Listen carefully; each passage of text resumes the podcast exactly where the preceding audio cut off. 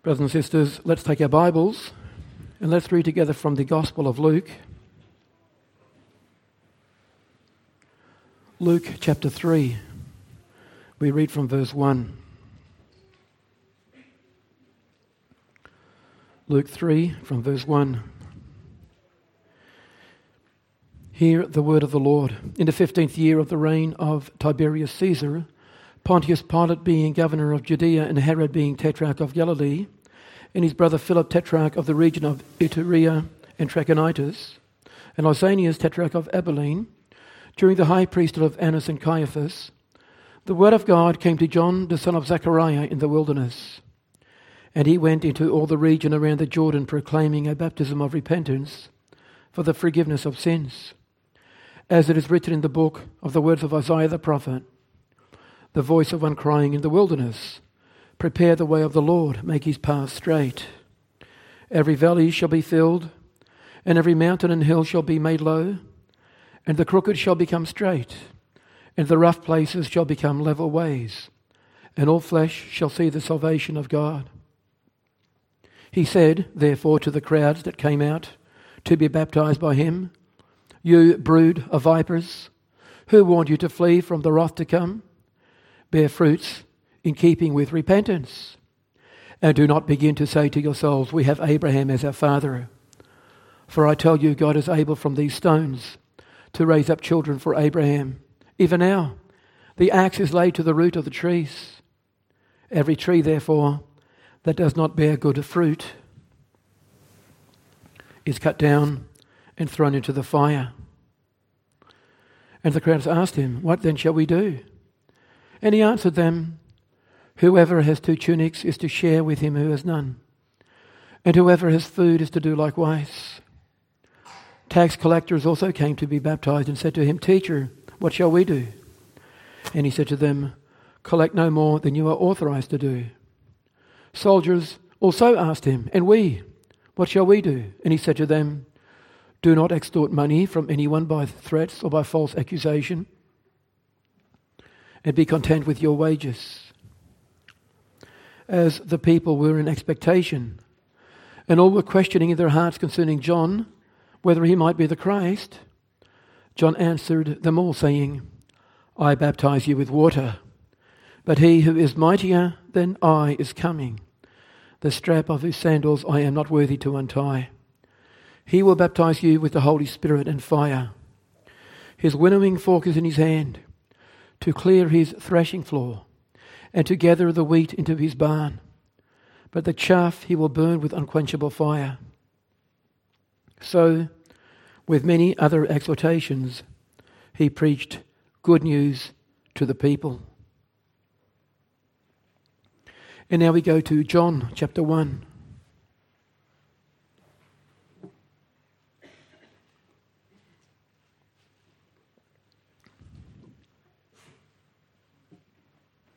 John 1, we read from verse 18.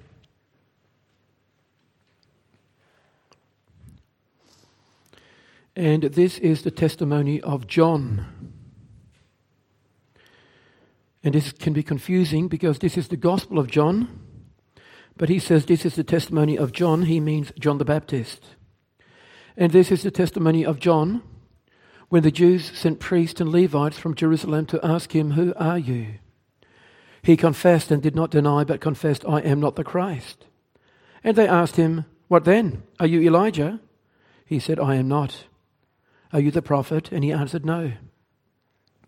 So they said to him, Who are you? We need to give an answer to those who sent us. What do you say about yourself?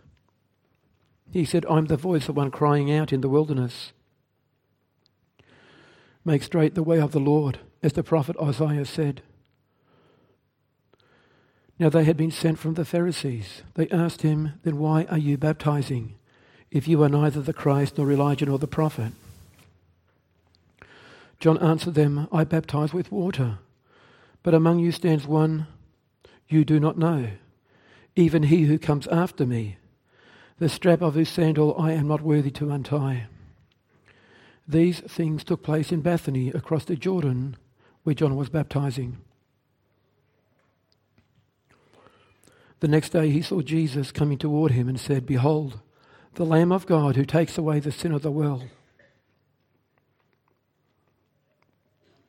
This is he of whom I said, After me comes a man who ranks before me, because he was before me.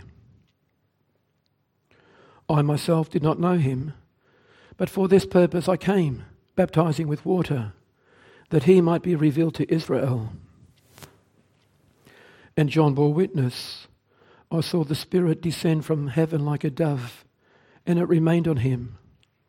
I myself did not know him, but he who sent me to baptize with water said to me, He, on whom you see the Spirit descend and remain, this is he who baptizes with the Holy Spirit. And I have seen and have borne witness that this is the Son of God. The next day again, John was standing with two of his disciples, and he looked at Jesus as he walked by and said, Behold, the Lamb of God. The two disciples heard him say this, and they followed Jesus. The text for the preaching is the verses 31 through 34. I myself did not know him, but for this purpose I came baptizing with water that he might be revealed to Israel. And John bore witness, I saw the Spirit descend from heaven like a dove, and it remained on him. I myself did not know him, but he who sent me to baptize with water said to me, He, on whom you see the Spirit descend and remain, this is he who baptizes with the Holy Spirit. And I have seen and have borne witness that this is the Son of God. We now listen to the preaching of the gospel, and afterwards we sing together in response hymn 26.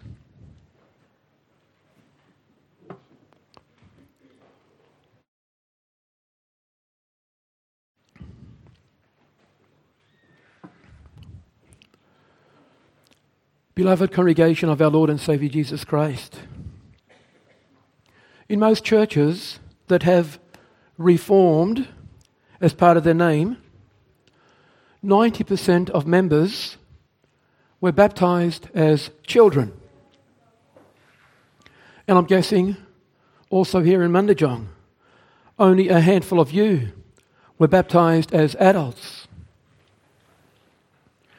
But have you ever thought about the fact, brothers and sisters, that the Lord Jesus was not baptized as a baby? Instead, Jesus was baptized as an adult when he was already 30 years old? No, of course. Jesus was not baptized into the name of the Father, the Son, and the Holy Spirit like we were. And besides, for Jesus, baptism was not a sign of God's promise that God would forgive his sins. Of course not, because Jesus never did any sins. So, why was Jesus baptized? What did baptism mean for Jesus? I preach to you this morning the gospel of your salvation under the following theme Our Lord Jesus Christ was baptized as testimony that he would take away all our sins. And we consider three points what his baptism testified about Jesus what John the Baptist testified about Jesus and what God the Father testified about Jesus. Our Lord Jesus Christ was baptized as testimony that he would take away all our sins. We consider first what the Lord's baptism testified about him. Now, brothers and sisters, our text does not mention Jesus being baptized. Instead, Matthew told us in his gospel that Jerusalem and all Judea and all the region around the Jordan went out to John and were baptized by him in the Jordan, confessing their sins. And what did Jesus do? Jesus joined the crowd. Jesus did what everyone else was doing, as if he was one of them, a sinner like them, as if he also needed for his sins to be forgiven. And that's why John the Baptist said, No way, Jesus. I can't baptize you. Instead, if anything, you ought to baptize me. Now, to be clear, the baptism of John the Baptist was not our baptism.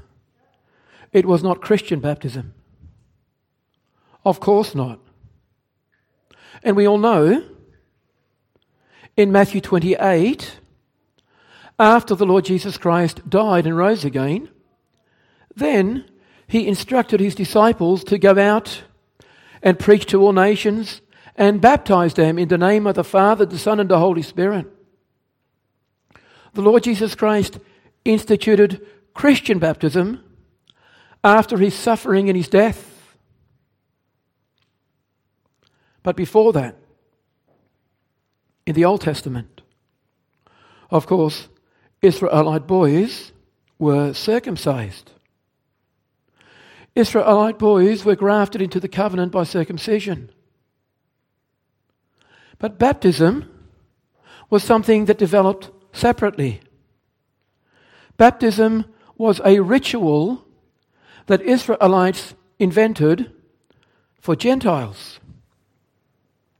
Because when Gentiles, and Gentiles are non Israelites, when Gentiles joined the church and began to worship the God of Israel, those Gentiles and their male children were circumcised.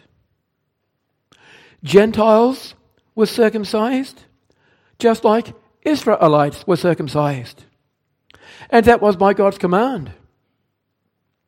But the Israelites, and especially their leaders, they felt that for a Gentile to join the Israelite community, circumcision was not enough. Because Gentiles were unclean, were they not? Israelites were holy, set apart, but Gentiles were unclean. And so the Israelites made a rule. They said Gentiles who are converted to the Israelite religion, they should be baptized to symbolize the fact that they are being made clean. They are being made holy. They are being transformed, being raised up to the same level as all these Israelites. So that's what baptism meant. But now, behold, now John the Baptist, he comes baptizing. And what does John the Baptist do? He baptizes Israelites.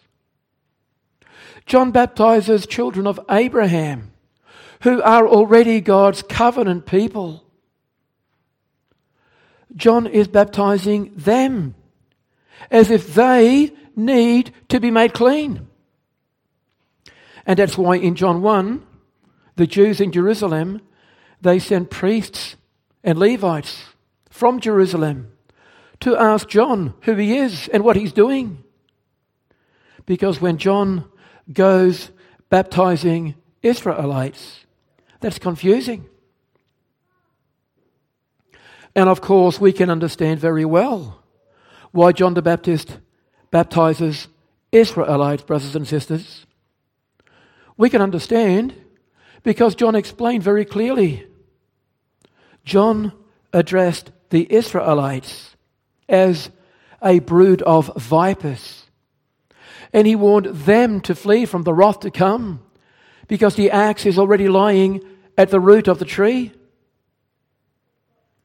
Brothers and sisters, John does not characterize the people of Israel as okay kind of people who can sit back and relax because God has already chosen them. Instead, John explains in some detail what is wrong with God's holy people, what needs to be fixed, on God's holy people. John explains that some of them are greedy.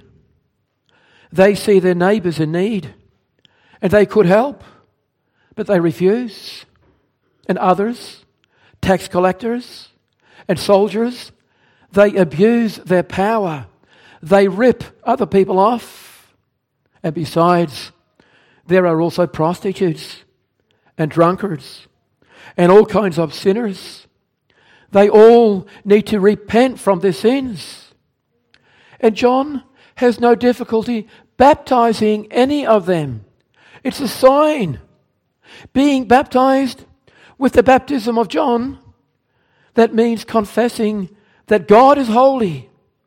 And it is not only Gentiles who need to be washed and who need for their sins to be forgiven before they can live in the presence of holy God. Instead, when an Israelite is baptized, he confesses that there is something fundamentally wrong with him as well, so that he also needs the cleansing work of God in his heart and in his life. And so we can understand it very well. When Jesus joins that queue, that crowd of people who are being baptized, when Jesus comes to John and says, John, will you baptize me? We can understand that John says no, because Jesus is not a sinner. And this is where the story of Jesus being baptized becomes gospel, brothers and sisters. It's good news. Think about this Jesus is the Son of God, He's without sin. And He hears John the Baptist preaching. He hears John the Baptist calling all these people to repentance. And Jesus sees all those sinners who are listening. And then how does Jesus react? Does Jesus place himself apart from those sinners? Does Jesus regard himself as different from those sinners? Brothers and sisters, when the Lord Jesus begins his public ministry, the first thing that he does is he takes our sins upon himself. He takes our sins upon himself. And that means Jesus does not look down on them from his throne up there in heaven. He does not tell these sinners to lift their game. Instead, he comes down, all the way down to our level. He joins us in our low position. Now, Jesus confesses for himself what all those other people were saying about themselves. Jesus is saying that there is something fundamentally wrong with Jesus, too. Of course, because Jesus has taken all our sins upon himself. So that in the eyes of God, Jesus has now become sin. In the eyes of God, Jesus is now a pile of filth that cannot exist in God's presence and must be destroyed by God's wrath. This is why the baptism of Jesus is prophetic. It's pointing forward. Jesus is baptized. This is a sign that Jesus is now unclean. And so he will have to face an angry God and be baptized in the agony of hell, be baptized in the curse of death.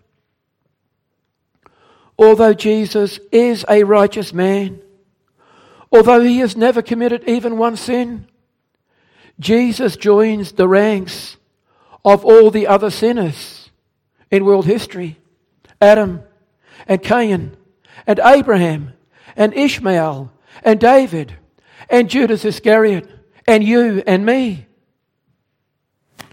The prophet Isaiah in chapter 53. When Isaiah speaks about the Lamb of God who takes away the sins of the world, Isaiah says, He was numbered among the transgressors. That means he was regarded as a sinner. And of course, the leaders of Israel, they regarded Jesus as a criminal who deserved to die. But the fact is, Jesus regarded himself in the same way. And God the Father on Golgotha, he regarded Jesus as a criminal too. Jesus, a man burdened by sin, living in the presence of Holy God, he deserves to die. He needs to be made clean.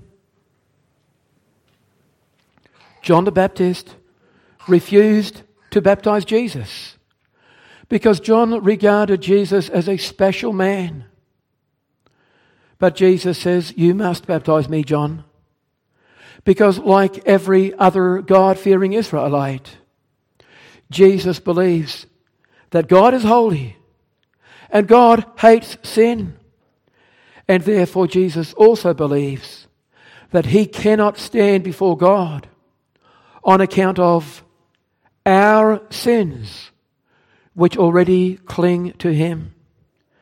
That is our first point. In our second point, we will now consider what John the Baptist testified about Jesus.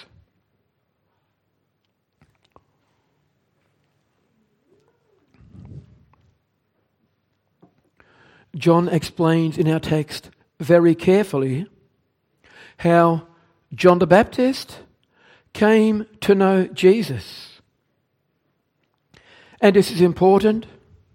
This is necessary because John the Baptist's mother, Elizabeth, was a close relative of Jesus' mother, Mary.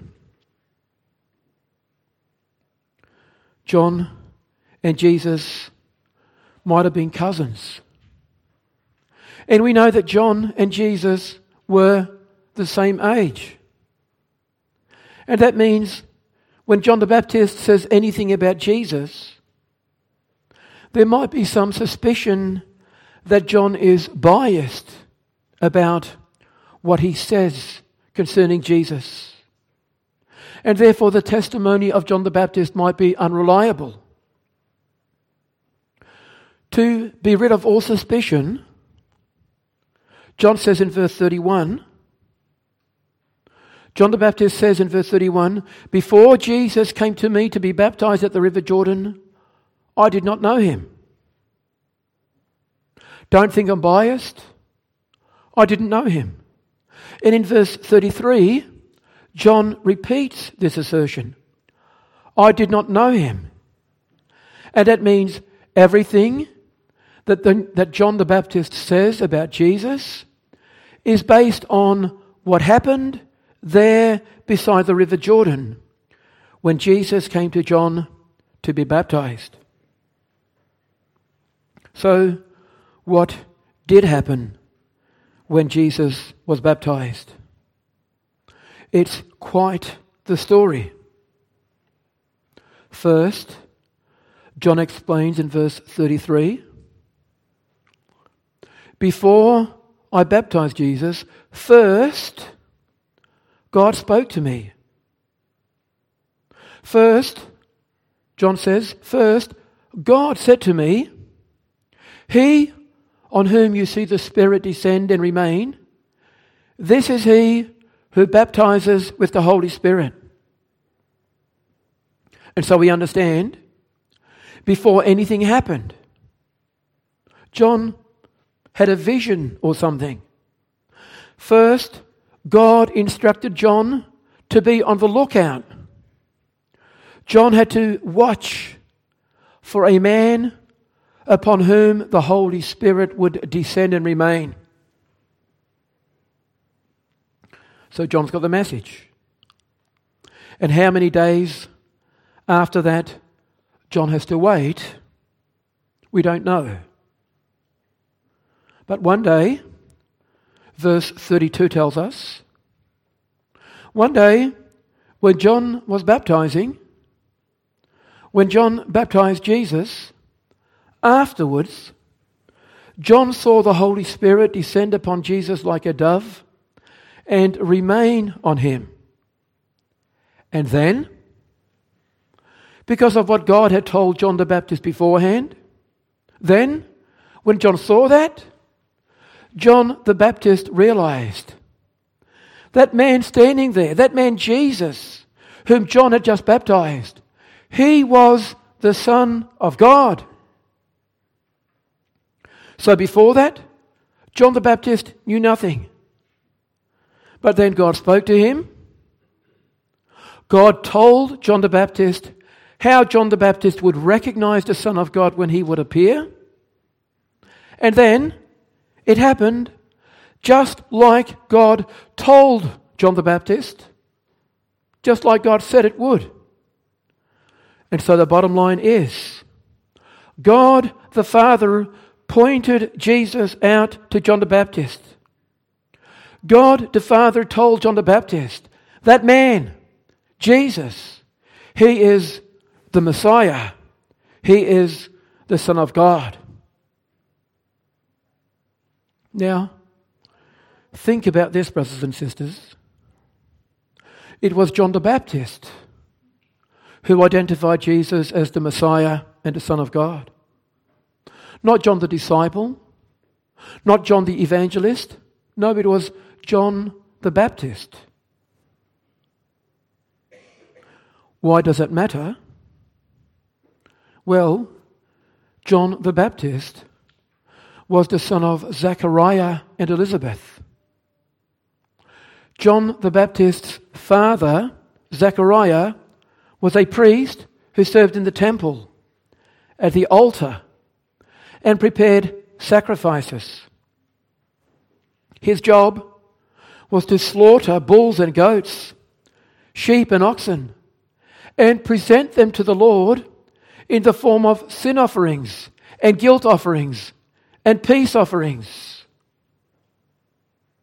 And before Zechariah, before Zechariah, priest after priest after priest, generation after generation after generation, for almost a thousand years, had been butchering thousands of animals and burning those animals on the altar enough gallons of blood had been poured out to fill oceans. But nevertheless, all the work of all those priests, all those sacrifices, and all that blood were insufficient to pay for sin. But now, in our text, we have John the Baptist this man is a priest, and he is the son of a priest. And he points to Jesus, and he says, Behold. He says, Behold. That means, look, see that man. Look at it, look at him with your eyes.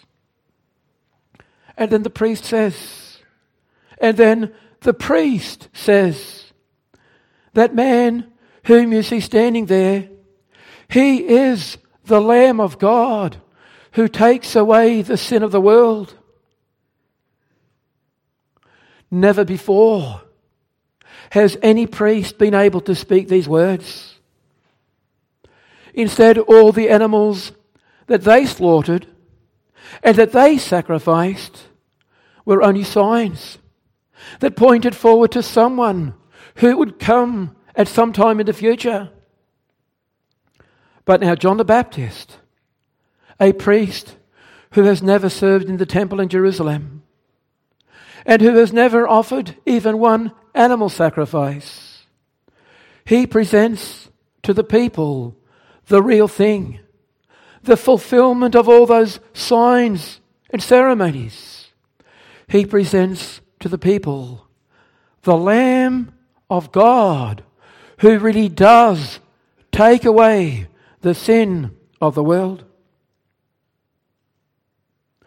And John explains in verse 31 that Jesus should be revealed to Israel. Therefore, I came baptizing with water. That means God did not send John the Baptist into the desert to change people or to fix people. Instead, John's job was point to Jesus and tell everyone to go to Jesus. John could only baptize them with water to symbolize God's promise of the washing away of sins. But John could not take their sins away. John could not take away their guilt or change their hearts. But Jesus, He would baptize with the Holy Spirit. Jesus would give them the Holy Spirit. And so He would bring about real change in their hearts and in their lives. And this means, brothers and sisters, when John baptizes Jesus, then John's job is done. And John can retire. Indeed, when John baptizes Jesus, the last page of the Old Testament has been written. And the New Testament can begin. Because the Old Testament was all about the promise of salvation, which God would grant in the future, in the fullness of time. The Old Testament was full of ceremonies and symbols of the law and shadows that all pointed forward, forward to Jesus Christ.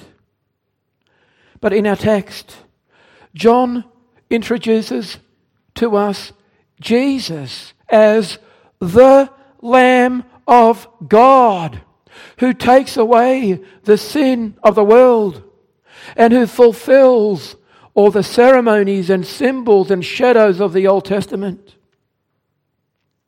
Who still needs signs when we can see the real thing?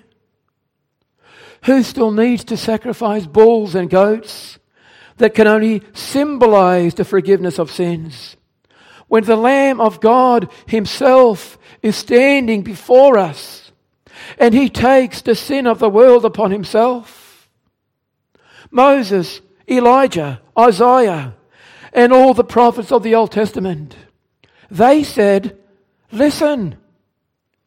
They said, Hear the word of the Lord. And they all said, one day in the future, God's going to do this and God's going to do that. But in our text, John does not say, Hear. John says, Look. John does not say, One day God is gonna.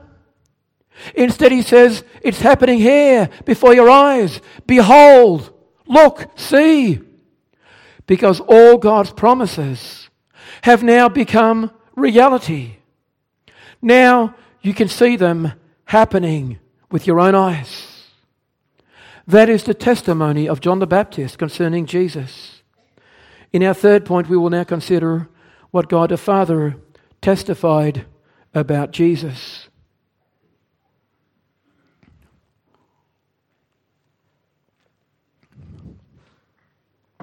When Jesus was baptized, afterwards, John the Baptist tells us. Afterwards, he saw the Spirit of God descending upon Jesus like a dove and remaining upon him. And Luke tells us in his gospel that while the dove was resting on Jesus, a voice came down from heaven. And that voice said, You are my beloved Son. In you I am well pleased. So, when Jesus is baptized, God tells Jesus that God loves him. God tells Jesus that God is pleased with what Jesus is doing. Now, you might know that a voice coming down from heaven happens three times in the Lord's earthly ministry. The first time in our text when Jesus is baptized. when Jesus begins his earthly ministry. A voice comes down from heaven. A second time, when Jesus has just told his disciples that he must go to Jerusalem to suffer and die. That's on the mountain of transfiguration. And a third time in John 12, when the Lord told his disciples that the hour has come for him to be glorified by his death on the cross. Three times, the Lord clearly enters a new phase of his ministry. And every time, God in heaven responds. God in heaven expresses approval.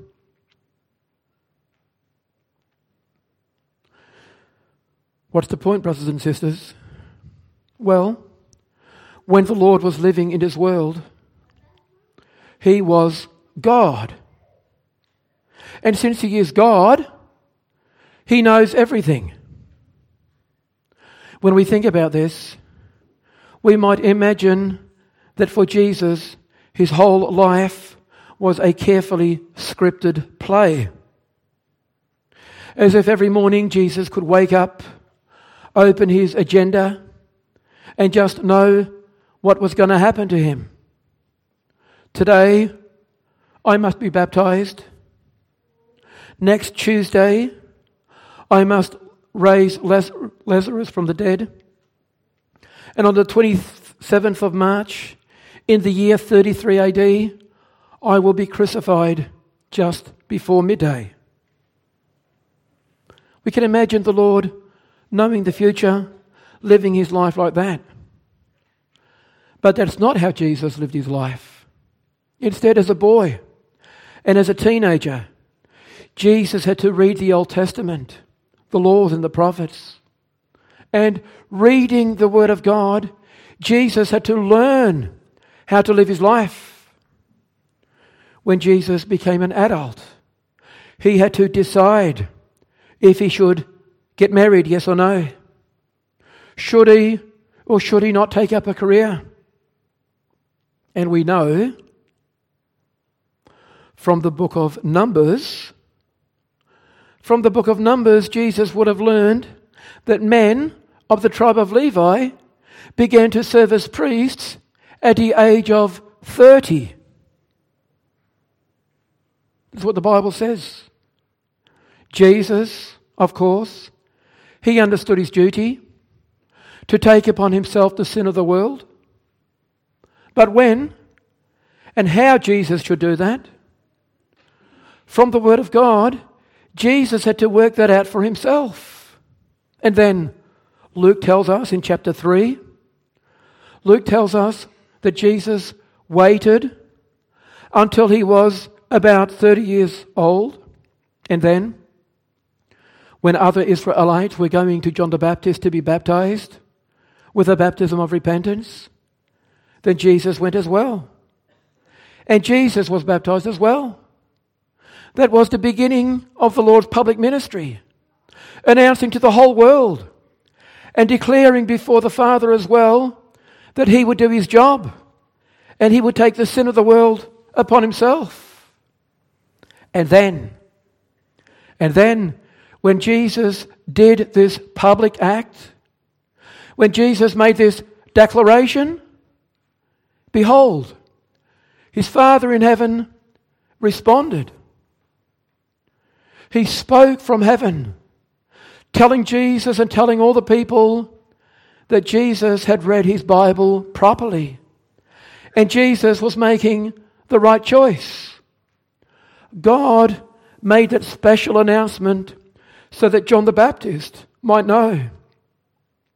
And John the Baptist might report to you and to me that Jesus is the Lamb of God who takes away the sin of the world. In a minute, brothers and sisters, this sermon will be over. And in 10 minutes, we will all be outside. And then some of you will wonder what you can do with such a sermon. a sermon that was all about Jesus. A sermon that said very little about what you have to do. A sermon that's nothing like the preaching of John the Baptist, with no urgent warning that the axe is laid to the root of the tree, and every tree that does not bear good fruit will be cut down and thrown into the fire. Instead, I preach to you Jesus Christ, the Lamb of God, who takes away the sin of the world. And I say to you, believe in him for the forgiveness of all your sins. Confess your sins to him and let him guide you today and in this week. Because when you do that, then you live by faith and then you obey the gospel. Amen.